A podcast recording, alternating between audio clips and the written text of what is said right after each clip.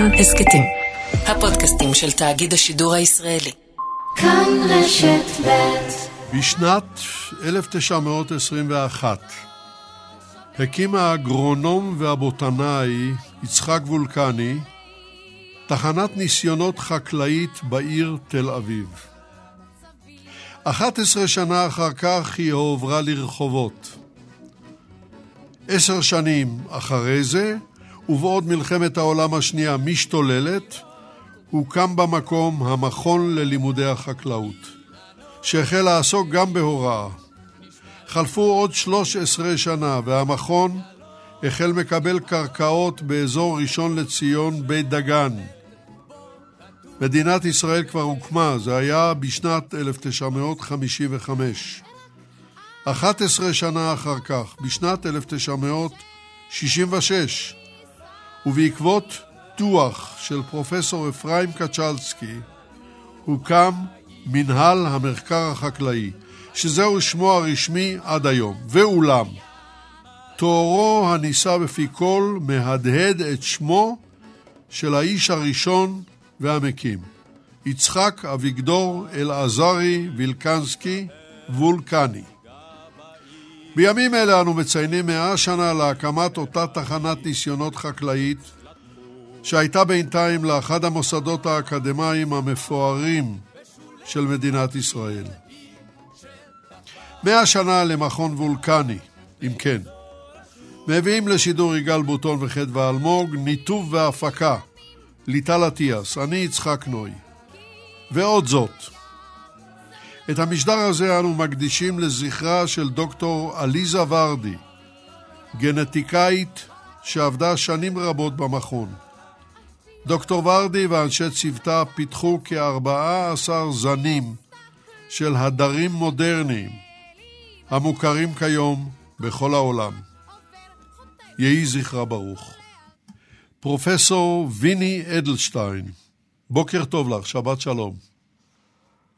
בוקר טוב. פרופסור אדלשטיין היא חוקרת במכון וולקני בתחום הגנת הצומח ובנושא מערכת העצבים של החרקים. היא משמשת היום יועצת למדענית הראשית של משרד החקלאות. פרסמה עשרות מאמרים מדעיים וערכה ספרים בנושא בעברית ובאנגלית. והשאלה הראשונה אלייך, המתבקשת, פרופסור אדלשטיין, ההיסטוריה של מכון וולקני. אוקיי, okay, אז uh, כמו שציינת, מכון וולקני נוסד לפני מאה שנה, בשנת 1921, על ידי יצחק אלעזרי וילקנסקי, שהיה איש אשכולות, הוא היה אגרונום, בוטנאי וסופר, איש העלייה השנייה שלמד בגרמניה ובשוויץ. עם עלייתו לארץ בשנת 1908 הוא התמנה למנהל החווה החקלאית בבן שמן ולמנהל המחלקה החקלאית של המשרד הארץ-ישראלי של ההסתדרות הציונית. ליצחק הייתה משנה מאוד סדורה, מקורית ויצירתית בכל הנוגע למשק החקלאי העברי בארץ ישראל, שידע לא מעט כישלונות, והיא התבססה על שני עקרונות. הראשון הוא אופי החקלאות שיש לקיים בארץ, והשני, חשיבות המחקר המדעי לפיתוח ענף החקלאות. אה, בנוגע לאופי של החקלאות, יצחק הבין שיש צורך במשק רב-ענפי על מנת לגוון ולהשאיר את מקורות המזון לאוכלוסייה, ולכן הוא תמך בפיתוח וטיפוח משק שלא רק מבוסס על גידולים חקלאיים, אלא גם על משק בעלי חיים ומשק חלב. הוא חשב שחשוב מאוד להקים משק חקלאי שמקיים את עצמו, ושיש צורך להתבסס על גידולים חקלאיים שמתאימים לקרקע, לאקלים ולצרכים של היישוב. הוא זיהה את הצורך לאקלם באופן יזום, מבוקר ומדעי זנים מחו"ל, כך שיתאימו לתנאי הארץ וישלבו את יכולת השרידות לתנאי הארץ עם יתרונות האיכות של הזנים מחו"ל.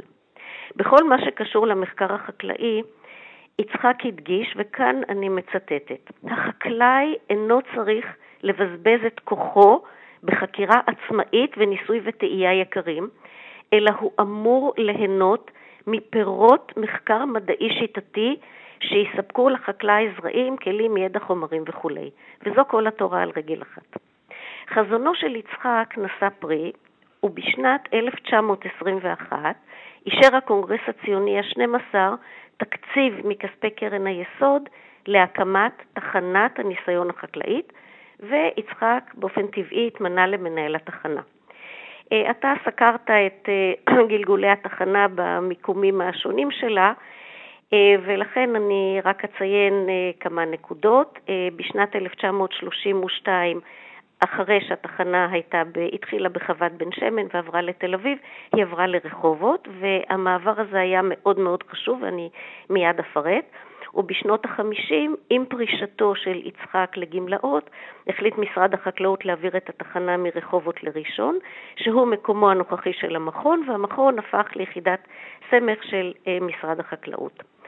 יצחק אלעזרי וילקנסקי, ששינה את שמו ברבות השנים ליצחק וולקני, נפטר בשנת 1955, הוא קבור בנהלל, ושמה של תחנת הניסיון החקלאית הוסב למכון וולקני לחקר החקלאות על שם מייסדה המיתולוגי. בנקודה זו אני רוצה להדגיש מספר דברים. אחד, לגבי החזון של יצחק בנוגע לייעוד התחנה, והשני, את החשיבות של המעבר לרחובות. החזון של יצחק היה שהתחנה תתרכז בשלוש מטרות: מחקר, הדרכה והוראה, ותשלב ניסויי מעבדה וניסויי שדה. ואני בטוחה שבמהלך הבוקר, כשהקולגות יתארו את מה שאנחנו עושים היום במכון וולקני, אתם תראו שאנחנו מקיימים את החזון הזה עד עצם היום הזה. והחשיבות של התקופה של רחובות. התקופה הזאת הייתה מאוד פורה עבור תחנת הניסיון החקלאית, וסביבה הוקמו בזכות חזונו ופעילותו של יצחק מרכזים נוספים. אחד, הוקם גן אקלום להתאמת זנים מהעולם ובדיקת התאמתם לתנאי הארץ.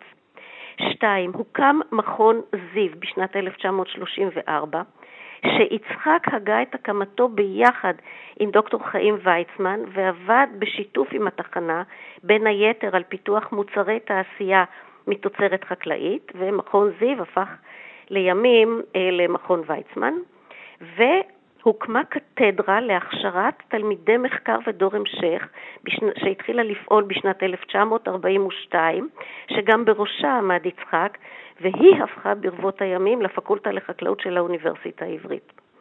לא בכדי נקראת רחובות עיר המדע.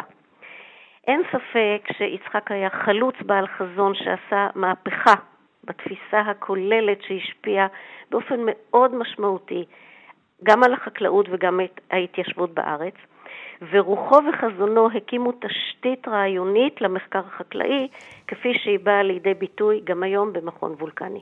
אז בוא, בואי יישארי איתנו על הקו, פרופסור אדלשטיין. אני רוצה לעבור למומחה הבא שלנו, והוא פרופסור יורם קפולניק.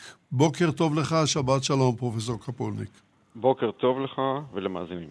הרשה לי להציג אותך למאזינים. פרופסור קפולניק הוא מנהל הקרן הדו-לאומית ישראל-ארצות הברית למחקר ולפיתוח חקלאיים, ומי שעמד עד לא מכבר בראש מכון וולקני. מכון וולקני, כך יש לומר. מתמחה במיקרוביולוגיה של הקרקע, כתב שלושה ספרים באנגלית, לא בעברית, על פטריית קרקע המסייעת להתפתחות הצמח.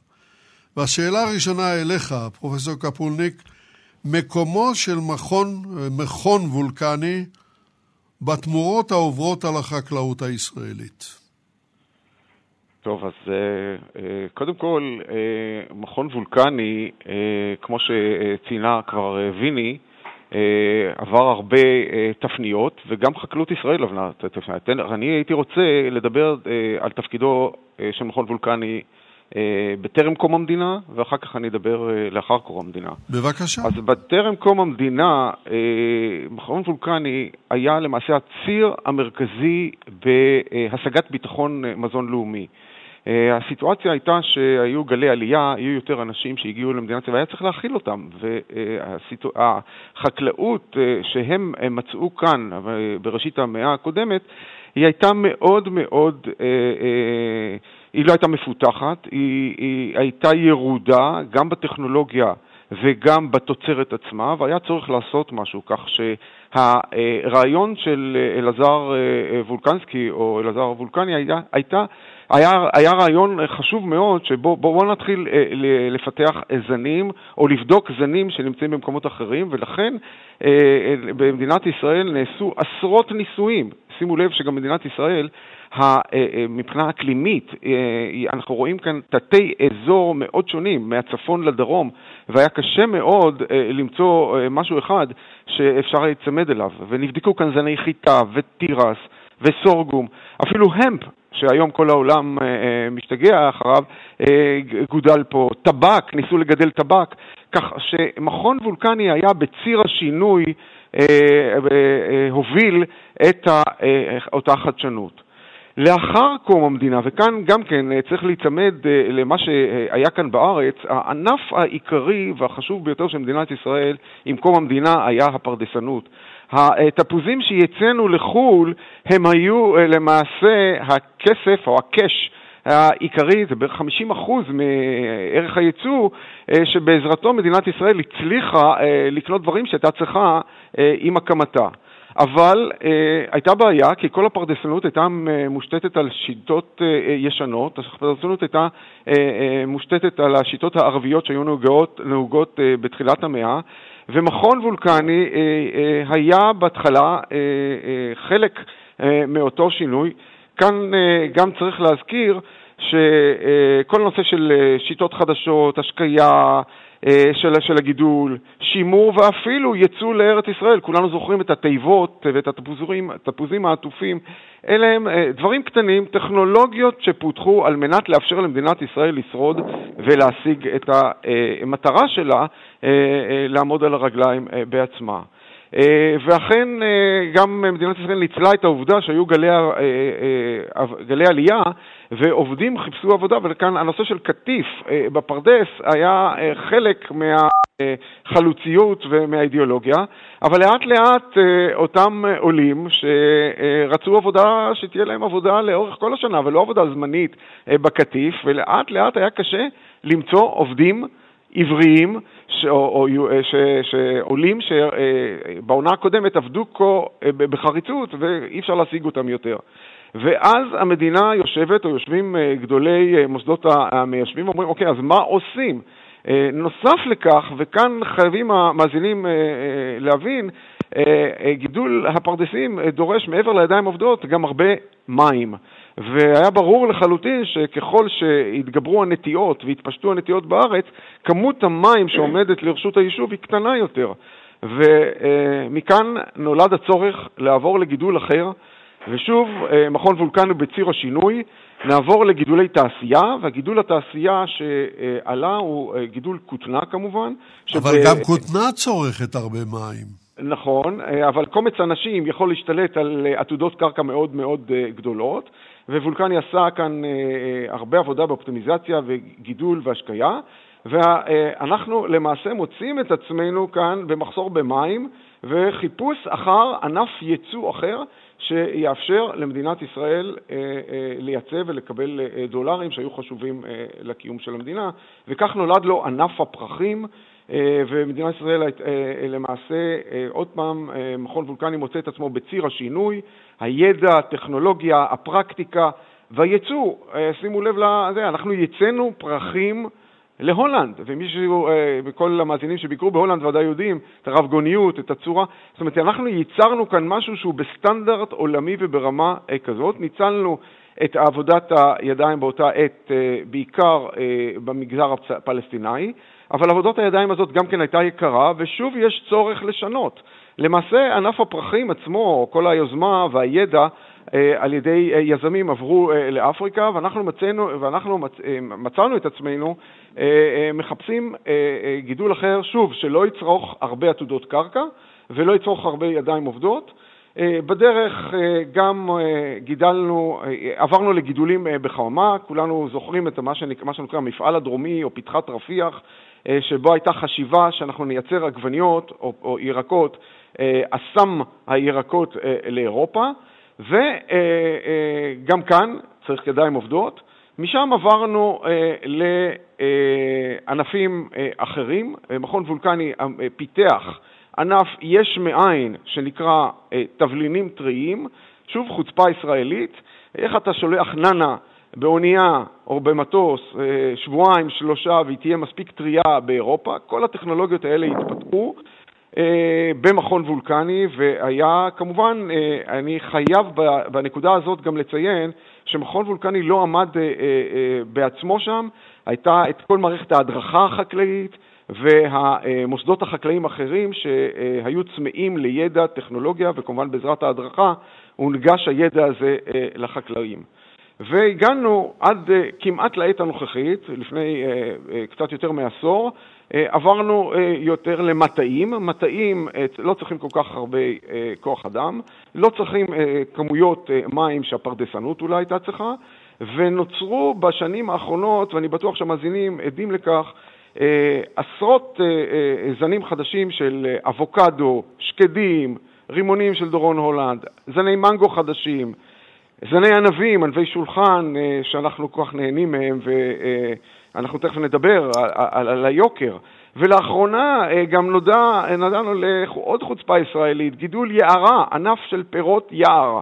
אין לנו פה יער אה, על פי הסטנדרטים של יער, ואנחנו מגדלים כאן אה, אה, יערה, כך שמכון וולקני לאורך, אה, אה, לפני קום המדינה ואחרי קום המדינה, היה ציר השינוי שאפשר לחקלאות הישראלית לעשות את ההתאמות, להישאר רלוונטית ולייצא אה, למעשה לא רק את התוצרת החקלאית, את הידע ואת היכולות שזה מעבר אה, לחקלאות אה, שאפשר להכניס אותה בארגז, אה, זנים וטכנולוגיות השקיה, בוודאי ידברו עליהם יותר. בוודאי. אז זה למעשה מקומו של מכון וולקני בכל התמורות שעברה חקלאות ישראל. ברור, ברור. אז פרופסור קפולניק, יישאר גם אתה איתנו על הקו, אני רוצה לעבור למומחה השלישי שלנו, והוא דוקטור ויקטור אלחנתי. בוקר טוב לך, שבת שלום. שבת שלום ובוקר טוב. אה, דוקטור אלחנתי הוא חוקר במכון וולקני בתחום ההנדסה החקלאית. הוא מתמחה בתחום חקלאות מדייקת, כך יש לקרוא לכך, חקלאות מדייקת וחיישנים בחקלאות. כתב ספרים בנושאי חישה ואוטומציה, לא, גם באנגלית וגם בעברית. השאלה הראשונה אליך, דוקטור אלחנתי, היא מקומה של החקלאות הישראלית בטכנולוגיה המודרנית. שמענו הרבה על התרומה והמקום של מכון וולקני לאורך ההיסטוריה במאה השנה האחרונות, ואין ספק שדברים השתנו מאוד uh, במהלך המאה השנים האלה. ואני לא אתחיל מההיסטוריה ברשותכם, כי נאמר הרבה, אבל אני אקפוץ ישר לאולי 20-30 שנה האחרונות, שבהם הקצב שבה הטכנולוגיה סביבנו משתנה זה קצב אה, מסחרר. קשה לחזות מה יהיה היום, מה יהיה בעוד חמש שנים מבחינה טכנולוגית, בדברים שלנו, שאנחנו יודעים, מה עוד בחקלאות.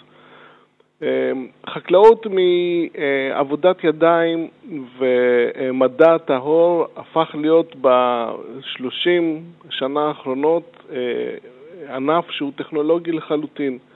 אם מישהו חושב שהיום להיכנס לטרקטור זה כמו להיכנס אה, לטרקטור שלפני 30 אמ, שנה, אז הוא טועה מאוד. טרקטור היום זה כמו מטוס. הוא יודע לנסוע אוטונומית, הוא יודע לזהות מכשולים, הוא יודע לעשות פעולות אה, שבלי שום התערבות של המפעיל שלו. אה, ובעצם אם אני משווה את הטרקטור למטוס שהוא טס אוטונומית, התפקיד שלו זה אפילו הרבה יותר קשה, כי הוא לא נמצא באוויר שזה הכל חלק בדרך כלל, אבל אה, נמצא בסביבה שהיא מאוד לא מובנית, לא יודע איפה יהיה הסלע הבא והבור הבא, והוא יכול לראות, למצוא איזושהי חיה שחוצה את השדה. אז הטכנולוגיות שנכנסו לחקלאות הן טכנולוגיות מאוד מאוד מתקדמות, טכנולוגיות שמאפשרות לבצע פעולות שבכלל לא תיארנו שאפשר לעשות אה, בשנים הקודמות. אני רוצה להביא כמה דוגמאות אה, של דברים שהם אה, היום עובדים, ובחקלאות, שהפיתוח שלהם התחיל במכון וולקני. למשל, מכונה לפריטת רימונים.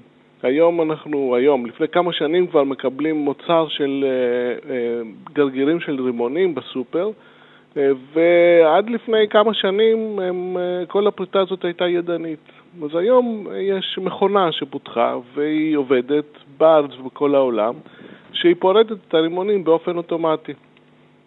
אם בן אדם יכול לעשות אה, אה, אחד או שניים רימונים בדקה, אז אה, מכונה יכולה לעשות 60. עכשיו, הטכנולוגיה הזאת היא לא רק עוזרת כדי לבצע את הפעולה שלשמה היא נולדה, אלא גם מסביבה היא מפתחת סביבה שלמה של, של, של פעילויות. זנים חדשים, אריזות חדשות, שווקים חדשים. כלומר, הטכנולוגיה היא זאת שנותנת את האפשרות פה אה, להביא את החקלאות למצב אחר לגמרי. אה, אני רוצה לתת עוד דוגמה שהיא דוגמה שהיא אה, יותר ציורית ויותר מושכת את העין אולי, מעין חלילן מהמלין לדגים. לגדל דגים בים בלי כלובים. פה זה שילוב מדהים של מדעים, של ביולוגיה של דגים, שהחוקרים מבעלי חיים ידעו ללמד דגים להגיב לאותות אקוסטיים, כלומר, במילים אחרות, כשיש איזשהו צליל שהם שומעים אז הם באים, אה, עם טכנולוגיה של אה, אה, יישום כל, הדבר, כל הדברים האקוסטיים האלה במדיום ימי, אימון הדגים, ובעצם העיקרון אומר, לתת, לתת לדגים להיות דגים מאומנים שיודעים להגיב לאותות כאלה, להיות בים, וברגע שהם אה, גדלו מספיק והם מוכנים לצלחת שלנו, לקרוא להם, לחלל להם ולהביא אותם למטרתם הסופית. אני רוצה רגע להבין משהו, דוקטור אלחנתי. לא מדובר בדגי בר שלא אומנו, הם לא יבואו לחלילן מהמלין שפיתחתם. שאלה טובה מאוד. יש פה היבטים מאוד... אני, אני אומר לך למה אני שואל את זה. כן, כן. מפני שאם השיטה שלכם כל כך מצליחה, החוק צריך לאסור עליה. מפני שבאופן הזה ישמידו את הדגה בימים. אתה צודק מאוד, רק הדגים המאומנים אה, חוזרים אה, למקום שהם קראו להם. כי הדגים האחרים הם לא מכירים את המנגינה. פה זה מנגינות מאוד ספציפיות לדגים שגודלו בצורה מבוקרת, אומנו להגיב לאותות האקוסטיים האלה, ואז פוזרו בים. זה אכן לא, לא מביא את כל הדגה שיש בסביבה למי שעושה את, ה, את הצלילים האלה. זאת אומרת שזה כן. sustainable, מה שנקרא. כן, לגמרי, לגמרי. הבנתי. כן. טוב, בואו אה, בוא נעצור כאן לרגע. אני רוצה לחזור להיסטוריה. אנחנו נחזור אליך, דוקטור אלחנתי. אנא יישאר גם אתה איתנו, ואני חוזר אלייך, פרופסור ויני אלדשטיין. היסטוריה. והיסטוריה כן. של נשים. אני אגיד לך למה אני שואל. אני מסתכל כאן על הכותרת של הניו יורק טיימס מהבוקר, ואני רואה אישה אפגנית בשיער חשוף, אמיצה, אומץ לב שלא יתואר, לא יתואר. היא מפגינה נגד החיות אדם האלה, הטליבן. נדרש אומץ לב בלתי רגיל, והן מגלות תושייה מדהימה. עכשיו אני רוצה לחזור להיסטוריה שלנו. תרומת נשים למחקר החקלאי בארץ ישראל ובישראל. נכון, אז אה, באמת אה, אני רוצה ככה להאיר את הזרקור על הנשים, שהיו הרבה מאוד נשים שתרמו כמובן למחקר החקלאי, ואני רוצה אה, להתחיל דווקא בנשים החלוצות. שהיו שותפות לעשייה החקלאית כבר בתחילת הדרך, הן בהדרכה, הן בהוראה והן במחקר. ולמרות שאין בעצם הבדלים גדולים היום בין תרומה של גברים ונשים למחקר החקלאי, הדבר לגמרי לא היה כך בתחילת המאה, ובאמת, כמו שאתה ציינת, צריך היה אומץ ונחישות רבה כדי לשלב בין חלוציות, מחקר, והגשמה עצמית, והרבה פעמים נשים שילמו על כך בוויתורים אישיים ואפילו אף סיכנו את חייהן. וזה היה במקרים שנשים נאלצו לנסוע לניסויי שדה או הדרכה באזורי פריפריה ולנוע בדרכים שהיו מסוכנות בשל התקפות פורעים, אני מדברת כמובן לפני קום המדינה, או לנסוע בגפן לאזורי נישואים מרוחקים, דבר שברור שלא היה מקובל כל כך. ומעבר לזה, למרות שהחברה החלוצית דגלה בשוויון מלא, השוויון היה לעיתים תיאורטי בלבד, וההשתכרות נחשבה עניין, כמו היום, לגברים, והשוויון לא התבטא בשכר הולם, משכורות הנשים היו נמוכות, הרבה נשים אה, נאלצו לעבוד בהתנדבות, כי הנימוק היה שפרנסת המשפחה היא באחריותו של הגבר. אבל למרות הקיפוח, הנשים הלכו בעקבות החזון שלהן ורצו לתרום את חלקן לא רק בעבודה חקלאית אלא גם בידע ובמחקר. ואני רוצה להזכיר, אה, כמובן מחוסר זמן, רק שלוש נשים. הראשונה היא נעמי גורדצקי, שהייתה אגרונומית, מומחית לתפוחי אדמה והחלה את עבודתה בתחנה בשנות ה-40. בעקבות מחסור שהיה בתפוחי אדמה בימי מלחמת העולם השנייה, נעמי חקרה את הדרך לשמר את תפוחי אדמה כל השנה שלא יירקבו, והגתה רעיון מבריק איך לנצל את קודקודי הצמיחה של תפוחי אדמה שהותירו החיילים הבריטים ולהפוך אותם לחומר, לחומר ריבוי. והממצא הזה פתר בעיה מאוד קשה של מחסור במקור מזון בסיסי חשוב והביא לאספקה סדירה בימי המלחמה. את נעמי כינו מלכת אחסון הירקות, והיא המשיכה במחקר שלה ויצרה תשתית לאחסונם של כמעט רוב גידולי החקלאות בארץ ולהארכת חיי המדף שלהם, דבר שאפשר לשמר תוצרת חקלאית טרייה ואף לייצא אותה לארצות חוץ, כמו שיורם אמר, בשלב מסוים התחיל גם ייצוא של תוצרת לחו"ל, ועל בסיס מחקרה הוקמה המחלקה לחקר תוצרת חקלאית לאחר קטיף. נעמי תרמה ותורמת גם לאחר מותה למחקר החקלאי, ועיזבונה הועבר לאגודת ידידי מנהל המחקר החקלאי, שמעניק מלגות מחיה ומלגות מחקר נדיבות מאוד לסטודנטים מצטיינים בתחום של שימור תוצרת חקלאית לאחר קטיף.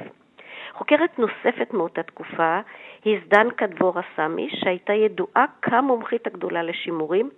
היא התמחתה במקצועות של טכנולוגיה של מזון ותזונה, ופיתחה מגוון שיטות לייצור מיצים ותרכיזים, ועסקה בפיתוח שיטות לכבישת זיתים ומלפפונים וייצור שמן זית וכך הלאה וכך הלאה, ומחקרה ועבודתה יצרו את התשתית לתעשיית המזון המשומר ותעשיית המיצים בארץ. אני הצלחתי עוד להכיר את אה, זדנקה, היא נפטרה בגיל 103 וכמעט עד יומה האחרון הייתה חדה וצלולה.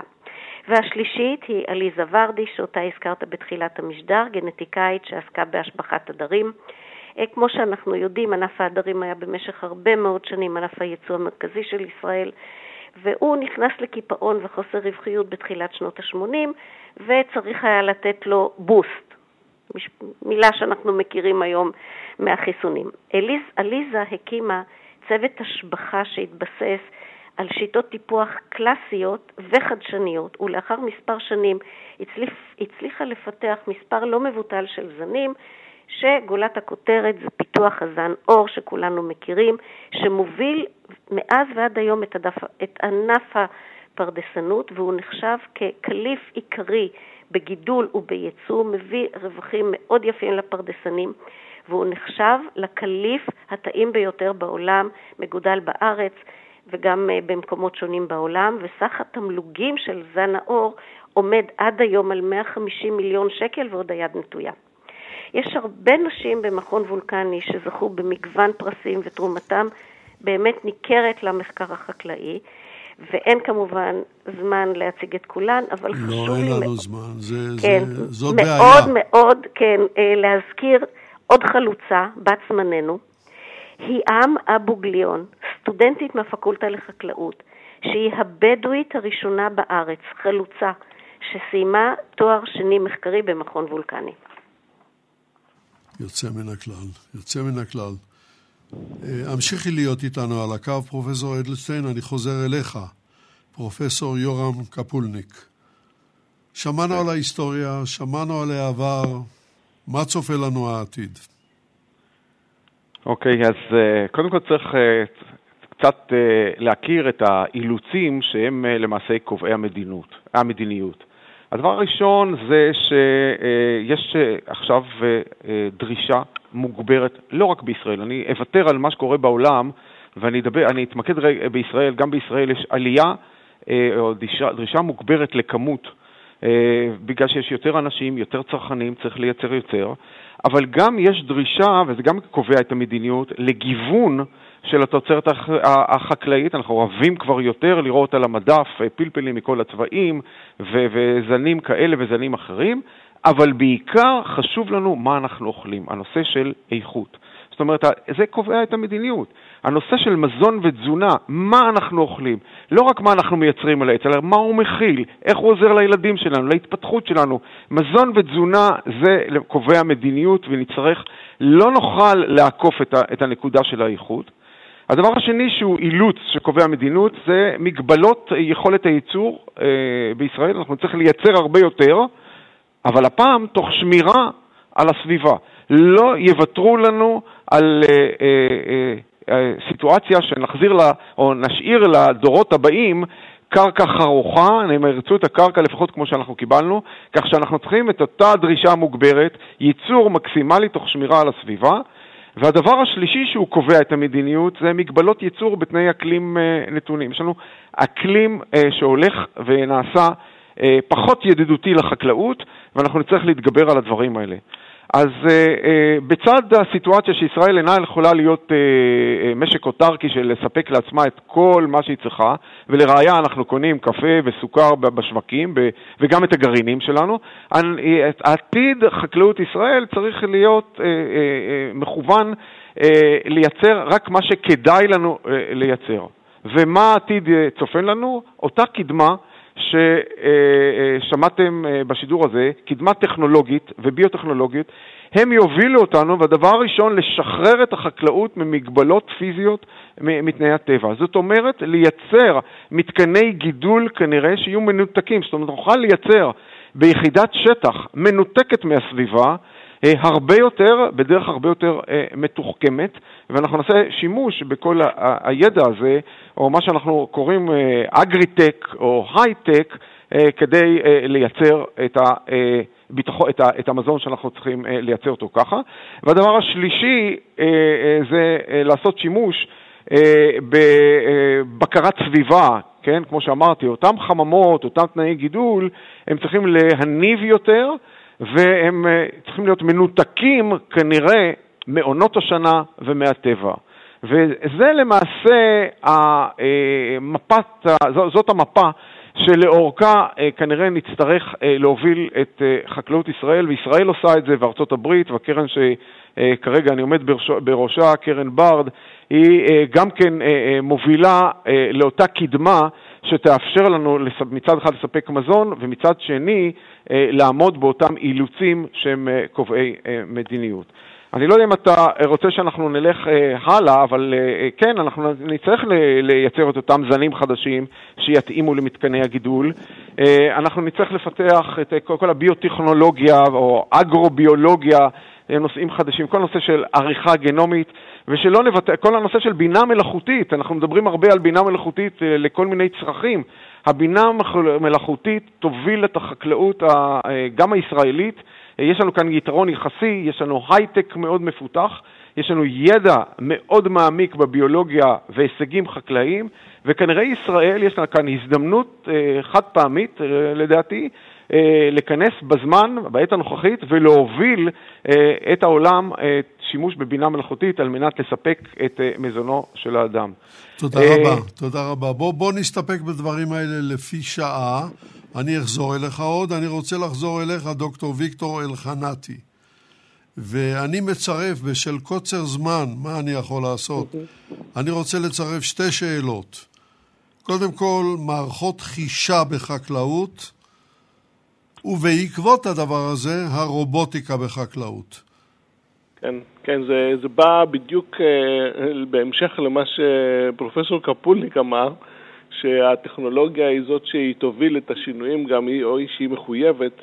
אז מערכות חישה בחקלאות, ואני אחבר את זה לחקלאות מדייקת, זה משהו שיכול uh, לתת uh, פתרונות טכנולוגיים למה שאולי צריכה החקלאות היום ובעתיד.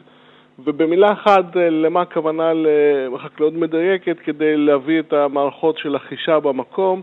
חקלאות מדייקת אומרת שבואו נסתכל על כל צמח וצמח, על כל עץ ועץ, ונשאל אותו באופן פרטני, איך אתה מרגיש, מה חסר לך, חסר לך מים, חסר לך דשן, אה, אתה חולה, יש לך מסביב חרקים, ואחרי ששואלים אותו באמצעות מערכות חישה כנראה, שמיד אני אפרט טיפה יותר, אז אנחנו ניתן לו בדיוק מה שהוא צריך, בדיוק את הדשן שהוא צריך, בדיוק את המים שהוא צריך, לטפל במה שצריך בצורה מוקדמת, ואז אנחנו גם אה, יכולים אה, לפנות לנושא של הקיימות ושל ה, של ה, להשאיר לדור הבא אה, את אה, מה שהוא צריך. אני, אני אבל... רוצה רגע להבין משהו, דוקטור אלחנתי.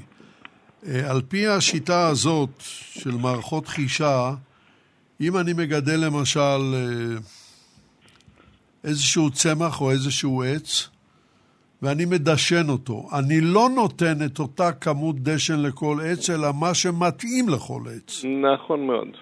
נכון מאוד. בדיוק מה שמתאים לכל עץ מבחינת החנקן. מהפכה באמת עצומה. כן. מבחינת הזרחן, מבחינת האשלגן, מבחינת המיקרו-אלמנטים. ויש הרבה מערכות חישה שהיום אה, נמצאות, ובפיתוח כמובן, לא הכל קיים ולא הכל פתור. אני אציין משהו שהוא בשלב מתקדם של פיתוח, זה הנושא של המים, שמאוד אקוטי בארץ. אנחנו לפני עשר שנים אה, בוולקני התחלנו מחקר של אה, אה, לנסות להעריך כמה מים צריך כל צמח באמצעות מדידת טמפרטורות העלים שלו. כמעט חום כזה, כמו שאנחנו מודדים את החום של בן אדם ויודעים מה המצב שלו, אותו דבר אנחנו מודדים את החום של הצמח, ולפי זה אנחנו יכולים להסיק מסקנה כמה ו- והאם חסרים מים. בוא, בוא, בוא, בוא נעבור עכשיו לרובוטיקה. כן.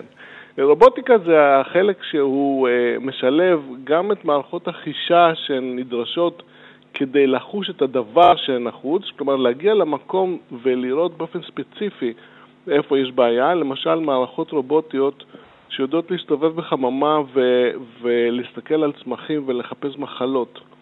היום אה, הנושא של ניטור והנושא של כוח אדם הוא מאוד אקוטי. שמענו בחדשות לא מזמן, אה, גם בארץ וגם בעולם, שיש אה, הרבה מאוד תוצרת שהיא לא מנצלים אותה למרות שהיא נמצאת על העצים בגלל שאין כוח אדם. אז מערכות רובוטיות הן מערכות שיכולות להחליף את הפעולה של הבן אדם. הסביבה החקלאית היא מאוד מאוד uh, uh, קשה, אז מערכות רובוטיות אוטונומיות לחלוטין, אמנם יש הרבה עבודה במחקר על זה, uh, מאוד קשה להשיג בחקלאות. החקלאות צריכה מערכות זולות ואמינות מאוד. אולי בצבא וב, וברפואה זה מערכות של, שהעלות לא כל כך קובעת, זה יכול להיות, בחקלאות צריך להיות גם זול. אז פה יש גישה חדשה של שיתוף פעולה של רובוט עם בן אדם. שהרובוט עושה את העבודה הקשה פיזית שבני אדם פחות רוצים לעשות, ובני אדם עושים את העבודה היותר שצריכה קצת אה, מוח. למשל, אם רוצים אה, לגזום בצורה חכמה כרמים או עצים אחרים, מפותחת היום מערכת שיודעת אה, לקחת פלטפורמה רובוטית שהיא מסתובבת בשדה פיזית, לשדר אחורה תמונה של מה, איפה נמצאת המערכת, איך נראה העץ שצריך לגזום אותו. בן אדם יושב על מסך ונוגע, תגזום פה, פה ופה, ואז המערכת הרובוטית יודעת לתרגם את זה לפעולות פיזיות ולעשות את זה בשדה. הבן אדם הזה יכול לשבת בארץ, יכול לשבת בהודו, יכול לשבת בארצות הברית, המומחה. עכשיו אני רוצה לקשור את זה גם עם הנושא של בינה מלאכותית שנאמר פה, היום בן אדם יושב וצריך לעשות את הפעולה הזאת, העתיד לדעתי זה בעצם שאנחנו נוכל לחקות את הבינה של בן אדם, שנוכל כן. גם את זה להחליף, או ברור. לפחות uh, לשפר. ברור, ברור. אז בואו, אני חוזר אלייך, פרופסור ויני אלדשטיין, ואני רוצה לצרף שתי שאלות ולוותר על שאלה אחת, בשל אה, השעון שמכה בנו. אני רוצה לדבר אה, לשמוע אותך מדברת על, קודם כל על השימוש בחומרי הדברה, והדבר השני על מקורות חלבון, פרוטאין, חלופיים, שזאת שאלה עצומה שקשורה לרעב בעולם. ואם תוכלי לקצר. בבקשה, אוקיי. פרופסור אלשטיין. אוקיי, אז אני אתחיל באמת במקורות החלבון החלופיים, שזה אחד הנושאים שעולים היום כנושאים מאוד, כנושא מאוד מאוד חשוב ומרכזי. גם בשל הצורך לספק מזון לאוכלוסייה שגדלה בעולם וגם בשל הצורך להגדיל את המגוון הביולוגי של גידולים על מנת להתמודד עם בעיות אקלים. אה, ואנחנו במכון אה, מתמקדים בכמה אה, נושאים בתחום הזה, והפוטנציאל שלנו בתחום הוא מאוד גדול, ואני מיד אסביר. אז נתחיל בחלבונים ממקור צמחי. במכון וולקני עובדים על טיפוח קווי מספוא חדשים עתירי חלבון להזנת בעלי חיים, ועל שימוש בצמחים שעד עכשיו לא השתמשו בהם כמקור חלבוני, כמו למשל מורינגה וזרעי טורמוס, שהם עשירים מאוד בחלבון, ואנחנו אה, עושים מחקרים בכיוון הזה על מנת לראות איך אפשר להפיק את החלבונים ואיך אפשר לעשות בהם שימוש.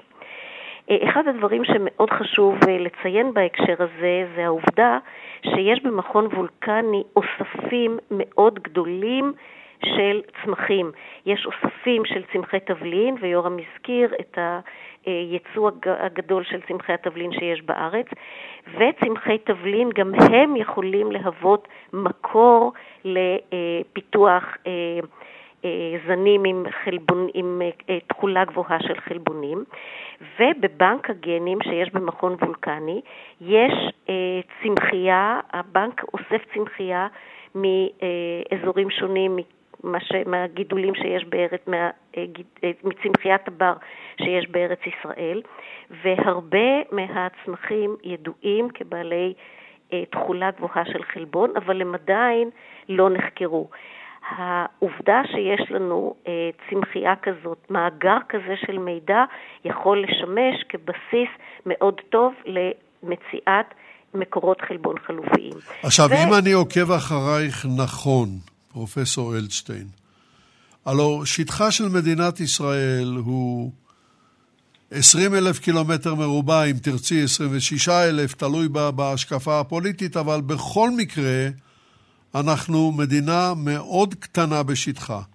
מה שנותר למכון וולקני לעשות במקרה הזה כדי לפתור את בעיית הרעב בעולם זה למכור מידע. נכון, נכון, וזה באמת אחת המגמות שאנחנו אה, רואים אם אה, בשנים קודמות, אם בתחילת, אה, בשנות ה-60, 70, אנחנו התבססנו על ייצור של תוצרת חקלאית. היום אנחנו מייצאים טכנולוגיות וידע, ואין לנו זמן כמובן לדבר על שיתופי פעולה שאנחנו עושים, אבל הרבה מהדברים מתמצים בידע. אה, חשוב לי גם לציין קנאביס, אה, כאן אי אפשר לדבר על אה, חקלאות בלי לציין היום את הגידול הזה, קנאביס גם הוא יכול לשמש כמקור לחלבון חלופי. אני רוצה לעבור בשתי מילים לחלבון מהחי.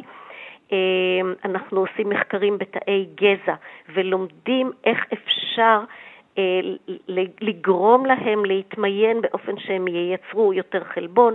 אנחנו מבצעים מחקרים בפיתוח בשר מתורבת ממקור של דגים ועוף. בשר בקר כבר יש התקדמות מאוד גדולה ויש כבר חברות שמייצרות את זה, אז אנחנו מתמקדים בזה פחות. מזה שנים מתבצעים מחקרים במכון וולקני בתאי אפיטל של עטין לייצור חלבוני חלב.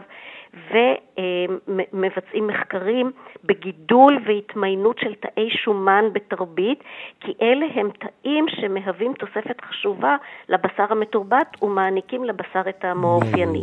חשוב לי מאוד לציין מחקר מאוד חשוב וייחודי, לא רק בהקשר של מציאת מקורות חלבון חלופיים, אלא בשיפור החלבונים שאנחנו כבר מכירים וכבר אוכלים, ומחקר אחד חדשני מרתק קשור ליצירת ביצים שמייצרות חלבונים שבהם יש חלבונים שאינם גורמים אלרגיה. באמצעות שיטות מתקדמות של עריכה גנטית אנחנו מצליחים לייצר היום ביצים שבהם יש חלבונים אה, ללא... אה, שאינם גורמים אלרגיה, וזה פתרון מאוד מאוד חשוב לאוכלוסייה מאוד רחבה. יש כאן עוד פרויקטים עתידיים שאני חושבת שאין לנו זמן לדבר לא, עליהם. לא נספיק לדבר עליהם, גם לא נספיק לדבר על השימוש בחומרי הדברה לצערי הגדול, אבל בואי, אולי, אולי נוכל לומר מילה או שתיים על כך יותר מאוחר. כבר אין לנו הרבה יותר מאוחר, אבל אני עובר כרגע לפרופסור יורם קפולניק. ואני רוצה לשלב שתי שאלות, בשל קוצר הזמן. פיתוח חקלאי תוך שמירה על הסביבה, וכל הסיפור הגדול הזה של שינויי האקלים, שעובר כעת על כל העולם, וכל האסונות וכל עליית הטמפרטורות ויתר הצרות שאנחנו נתקפים בהם. בבקשה. אז uh, uh, יש, יש קצת בעיה, מכיוון ששתי השאלות האלה לא באותה רמה. Uh, אני אתחיל דווקא מהנושא השני, של הנושא של שינויי האקלים ו- ומה קורה כאן סביבנו, וכולנו היינו ערים למחירים של הפירות והירקות שהם עלו בצורה דרסטית בהשוואה למה שהכרנו לפני עשר שנים. חלק מהדברים האלה, זה נובע גם מתנאים שונים. יש לנו חוסר, אנחנו כולנו... מלינים על הטמפרטורה הגבוהה שחווינו בעיקר בחודש הזה ובחודש שעבר. אבל למעשה במדינה, וזה מוביל אותנו לנושא של חוסר במנות קור, ויש הרבה זנים שהם נענים למנות הקור, ועל פי אה, כמות הקור, גם הניבה שלהם אה, משתנה, הפריחה והניבה. אה, ואיך אה, צריך להתגבר על זה, אה, זה, זה קצת בעיה. דבר נוסף שאנחנו מביאים בשינויי אקלים שקשה לה, כאן לראות, אנחנו רואים שלאורך השנים הלילות יותר חמים. אז אולי, אולי היום אנחנו לא כך מרגישים, אבל ממוצע הטמפרטורות של הלילה עולה, וגם הצמחים צריכים לנוח בלילה, כך שזה מכתיב לנו שוב צורך למצוא זנים שיהיו אולי אדישים לסיטואציה הזאת. החורף שלנו, כולנו עדים לאירועי גשם, לא רק שהתדירות שלהם עלתה בהשוואה לשנים עברו, אבל כל אירוע הוא חמור יותר, דבר שגורם לסחיפת קרקע, ויש הרבה מגבלות, וכמובן גם ההתאיידות המוגברת בגלל החום, שמכתיבה הרבה הרבה שינויים. כך שאין לנו מנוס אלא כל הזמן למצוא זנים שיתגברו על אותן אה, אה, מגבלות, זנים שיהיו אדישים למנות קור, ויש כאלה כבר אה, אה, בצינור, אני קורא לזה, או במערכת אה, הטיפוח, לא של כל המינים, אבל של חלק אה, מהמינים שאנחנו צריכים אותם, כך שאין לנו אה, ברירה. אני רוצה לחבר דווקא אה, אה, אה, את זה עם, עם הנושא הקודם שדיברתי עליו, שניתוק אה, של הגידול החקלאי מעתודות הקרקע, זה אולי יהיה איזשהו פתרון, אולי מרחיק לכת, אולי לדור הבא, שיאפשר לנו גם לשמור על הסביבה, לבקר את כל מה שאנחנו אה, אה, מזרימים אה, אל הסביבה, אם בכלל, וגם אה, לייצר תוצרת חקלאית שתהיה מוגנת יותר מאותם שינויי אקלים שאנחנו אה, נחשפים אליהם. אני לא יודע אם חשבתם לגדל אה, זה, אבל לגדל אפרסיקים בתוך מכולות, אה, זה עדיין, אה, זה חלק מהחלומות, עדיין לא עושים את זה בצורה נרחבת, אבל חוקרים כבר חושבים על פתרונות של גידול, של גידולים שבאופן מסורתי לא חשבת להכניס אותם לאיזושהי קופסה מבוקרת שתאפשר לנו מצד אחד לפתור את הבעיה של שינויי האקלים, מבחינת הצמח כמובן, ומצד שני תאפשר לנו להימנע מנזק לסביבה ולמשאבי הטבע שאנחנו כל כך חסים עליהם כרגע, כי אחרת בבוא... וזה קורה, זה קורה מהר מאוד. בחקלאות המסורתית אנחנו, שומה עלינו להכניס יותר ויותר טכנולוגיות של שימור הסביבה. קצת נשארנו מאחור בהשוואה למה שקורה באירופה, אבל אין לי ספק אה, שהמדענים שלנו בכל המוסדות אה, ידעו אה, לקדם את הנושא הזה על מנת שחקלאות ישראל תמשיך אה, להוביל כמו שהיא עשתה את זה עד עכשיו. טוב, תודה רבה לך, פרופסור קפולניק. אה, זמננו הולך ותם לצערי הגדול, כי יש לנו עוד כל כך הרבה על מה לדבר, אבל אה, אנחנו נצטרך לוותר על זה. לא תהיה ברירה. אני אפנה בשלב זה לשלב השאלה הזהה, ואני אתחיל אה, איתך, דוקטור ויקטור אלחנתי. מה היית מבקש שהמאזינים ילמדו מן השידור הזה? אמ, זו, אני רוצה את המסר שלי למאזינים שיהיה במישור שהוא אחר לגמרי מהדברים הקונקרטיים והפרטיים ש, שנאמרו כאן. אני חושב שהמסר שחקלאות היא דבר שמאוד חשוב, יש לה המון טכנולוגיה וזה אתגר גדול, זה, זה, זהו עבר, אבל לזה צריך אנשים שמשלבים ידע ומומחיות גם בחקלאות, גם בטכנולוגיה, בהנדסה, וזה צריך להתחיל בחינוך. אז המסר שלי זה שצריך מעכשיו להתחיל לחנך את הדור הבא שהוא גם במדעי החקלאות, גם בטכנולוגיה שמשלב את שניהם ביחד, אחרת אנחנו לא נהיה מול שוקת שבורה. ברור.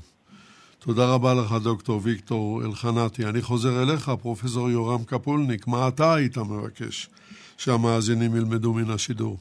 הייתי רוצה שהמאזינים ילמדו שבצל אותם ויכוחים על פערי מחירים אה, בין מה שהחקלאי מרוויח למה שבאמת אה, בסופו של דבר אנחנו נאלצים לשלם אה, על המדף, אני הייתי רוצה שהמד... שהמאזינים יזכרו שמדינת ישראל השכילה לאורך כל שנותיה לשמור על כוח חלוץ שמאפשר לנו, מדינה קטנה, ללא משאבים, לשרוד ולתת לנו את הביטחון המזון שאנחנו כל כך זקוקים לו, עד כי מדינות רבות בעולם, אפילו כמו ארצות הברית, רוצות לשתף אותנו פעולה.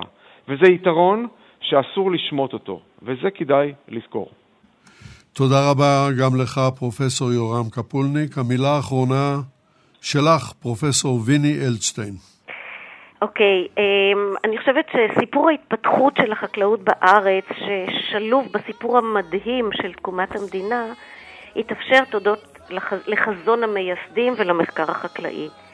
והיום, לעולם שמתמודד עם בעיות באספקת מזון לאוכלוסייה גדלה, תוך שמירה על איכות הסביבה ומניעת אסונות אקולוגיים, יידרשו גם בעתיד חזון רחב ומחקר חקלאי חדשני.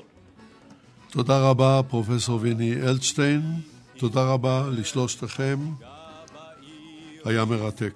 עד כאן לבוקר זה. תודה רבה. מאה שנה למכון וולקני.